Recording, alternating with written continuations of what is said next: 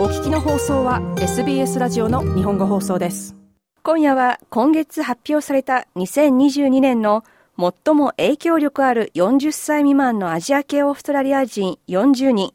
40 under 40 Most Influential Asian Australian Awards の一人に選ばれた小池あさみさんにお話を聞きます。小池さんは4歳の時にオーストラリアに家族と移住。現在はメルボルンを拠点にアジア系オーストラリア人向けのメンタルヘルスサポートに取り組む会社、 Shapes and Sounds を創立、その CEO を務めています。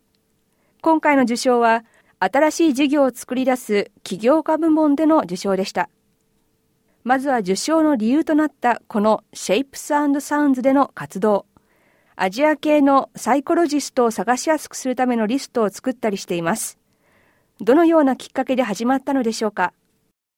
？Shapes and Sounds は2019年の10月ぐらいに最初はもう小さなブログだけで始めました。で、その時私は若者向けの緊急メンタルヘルスサービスの仕事を辞めたばっかりで、まあこの職場でアジア人の若い人たちが十分なケアを受けられなかったり、なんかセラピーからすぐに辞めてしまうのをいろいろ見て、まあどうしてかなと思い始めました。それをちょっと少し調べてみたら、まあオーストラリアやアメリカ、まあ、西洋の国で一番メンタルヘルスサービスを受けない人たちってアジア系の人たちだとして、あの、でも、その、エメージェンシーサービスも、スーサイドとかも、もう本当に緊急、救急サービスを受けるアジア人のの数は人口に比べるともう同じくらい。まあ、アジア人はメンタルヘルスの問題がないことじゃなくて、まあ、サービスを受けずに一人で悩んだり、一人で苦しんでいることがもうすごく分かってきて、うん、それがちょっときっかけみたいな感じでした。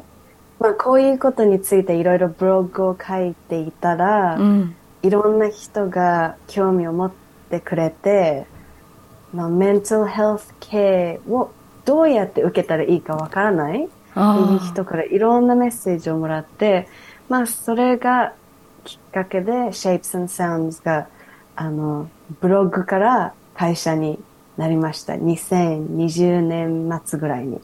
2020年というと、ちょうどコロナウイルスのパンデミックが始まった年ですけれども、それも何か影響しましたか？うん、すごく面白かったのは、そのタイミングで、いろんな人が普通メンタルヘルスを考えない人たちが、やっぱりそのストレスでサイコロジストを探すようになってきて、で、Shapes and Sounds の話を人にしていたら、まあ、いろんな人と話しているうちに、たくさんの人たちがアジア系のサイコロジストを探しているから、誰か紹介してくれるっていろんなメッセージがもう、もうもう本当にすごい量のメッセージをあのもらって、アジア系の文化がよく理解してくれるサイコロジストやセラピストの大切が、大切さがすごく分かってきて、あの、例えばコロナのストレスだけじゃなくて、その上に家族や親との関係のストレスとか、まあ、西洋人とちょっと違うところを分かってほしい、あの、そういうサイコロジストを探している人がすごくたくさん、あの、いて、まあ、それで、あの、Shapes and Sounds がだんだん形ができてきたっていう感じです。そのアジア系の、まあ、オーストラリア人、アジア系の若者が、そういう、まあ、緊急サポート、メンタルヘルスのサポートっていうのを、あまり受けていないっていうのは何か理由があると思いますか？うん、いろいろあって、やっぱりそのセラピスかサイコロジストと話しても、あの自分の問題全然分かってくれないって、なんかもう、あの、なんていうの、も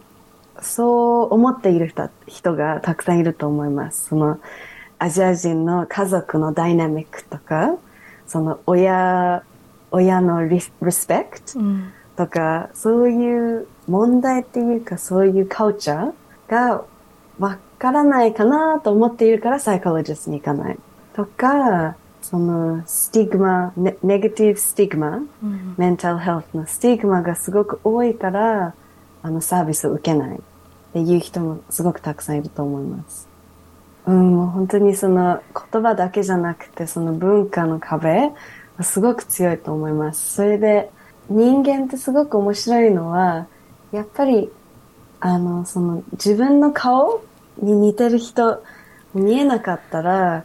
悩みとか、もう心の悩み分かってくれないとか、そういうことすごく心配をたくさん持っていて、で、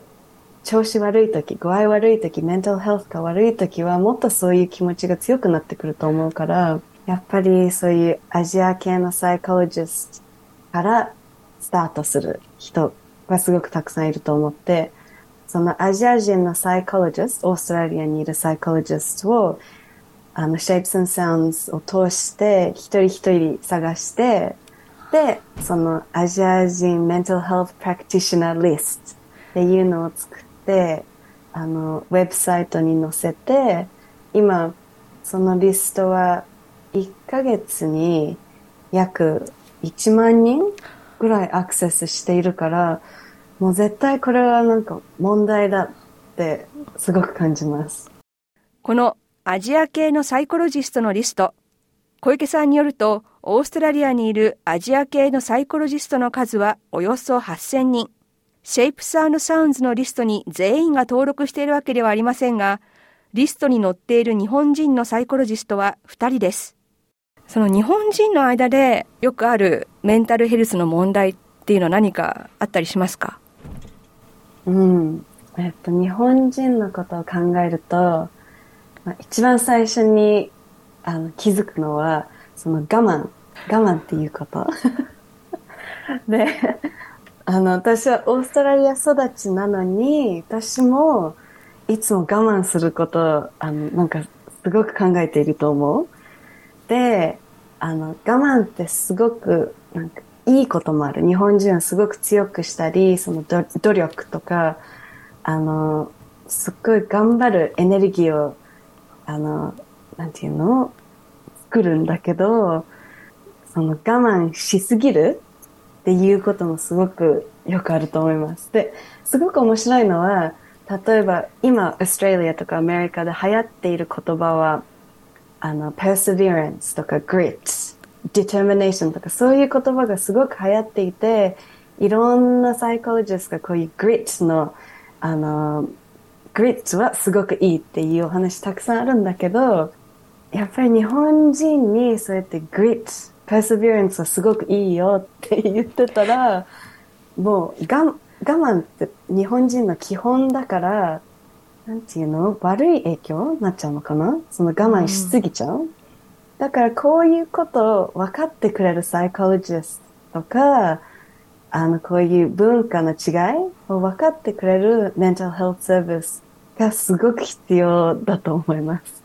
日本の文化特有の感じ方や価値観、移民してきた一世だけではなく、オーストラリアで生まれ育ったその子供たち、二世たちも大きく影響を受けています。セカンドジェネレーションでも、まだ家族は日本、日本の家族とか、まあ、両親、結構、あの、なんていうの、グローブル、very global, modern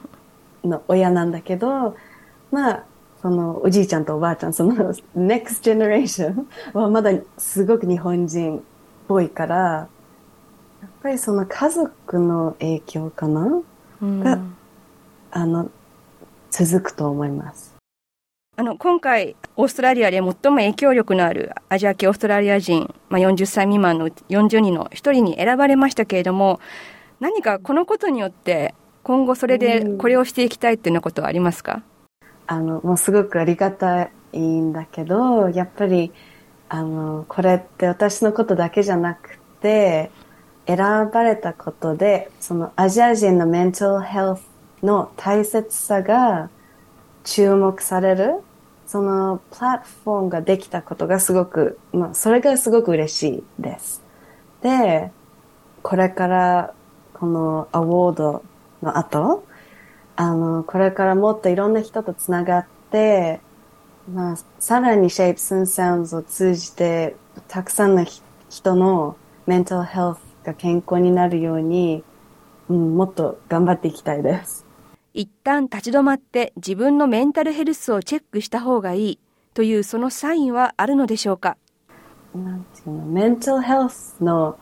がだんだん悪くなってくるときってもうすごく、っていうの、すごくグラジュアル、少しずつ普通悪くなっていくから、結構わからないときもある。で、急になんか朝起きて、え、あの、すごく具合悪いって感じるんだけど、その、私が自分のことを考えると、体のことを注意していると、皮膚、アトピーとか、なんかエクスマとか、アトピーとか出てくると、なんかストレスがすごく感じているとか、あの、すごくだるい感じ、疲れているとか、お腹がすごく痛いとか、あの、腰が痛いとか、そういう、そのフィジカルのことをちょっと気にしていたら、あの、そういうサインがよくわかると思います。その疲れが、うん、なんか心の疲れが体から出てきてるっていう感じで。2022年の最も影響力ある40歳未満のアジア系オーストラリア人40人の一人に選ばれた Shapes and Sounds の創立者兼 CEO の小池あさみさんでした。 Shapes and Sounds で今力を入れているのはメンタルヘルスのコミュニティ作り、みんなで話し合える場所をオンラインで作っていくことだそうです。日本人の両親を持ち、オーストラリアで育った小池さんは、他の様々なバックグラウンドを持つ人たちと同じように、自分は何人なのか、自分は誰なのかという問いにぶつかりました。英語になりますが、この自分のアイデンティティについて、最後に少しお話を聞きました。I think for me, I grew up, I didn't really have many Japanese friends, or actually, I didn't really have any like Asian face people around me as well. So I grew up in a very white neighborhood, very white school. Um, I was, like I said, I was very lucky. I got to play a lot of music, do art, lots of um, interesting pursuits. But I think as a child, and because I didn't learn Japanese, I think I really thought like um, the less Japanese you are, the better your life is going to be. The more your friends will like you, the more you'll be accepted, right? Like being Japanese actually doesn't matter. But when you're in your teens, late teens, and early 20s, that's when you really start to think about identity. Like, who am I? like, what am mm-hmm. I? And I would say that was a big role. That played a very big role for me to try living in Japan. To, for me, I was thinking that I would go home, go home to Japan, really. But when I got to Japan, I was like, oh no, I don't really fit in here too. like, people think I'm a foreigner, even though I'm 100% Japanese. So then again, I was like, uh oh, I feel different in Melbourne, but I feel different in Japan. Like, what, what do I do? You know, like, where do I even fit in and belong, mm. and thinking about nationality and all that kind of stuff. But I think this sounds very cheesy, but when you practice yoga, essentially what you're trying to do is you're really trying to come into your own body. You feel a sense of belonging in your actual body, which is so important. And it's very, very interesting for me to reflect upon why I used to practice so much yoga too. But if you cannot find belonging in the external environment, then being able to find belonging in your own physical body, like that's for me a big part of how I kind of came to accept my um, diaspora identity. 2022年の最も影響力ある40歳未満のアジア系オーストラリア人40人の一人に選ばれた シェイプスサウンズの創立者兼 CEO の小池あさみさんでした。SBS 日本語放送の Facebook ページで会話に加わってください。「LIKE」「いいね」を押してご意見ご感想をお寄せください。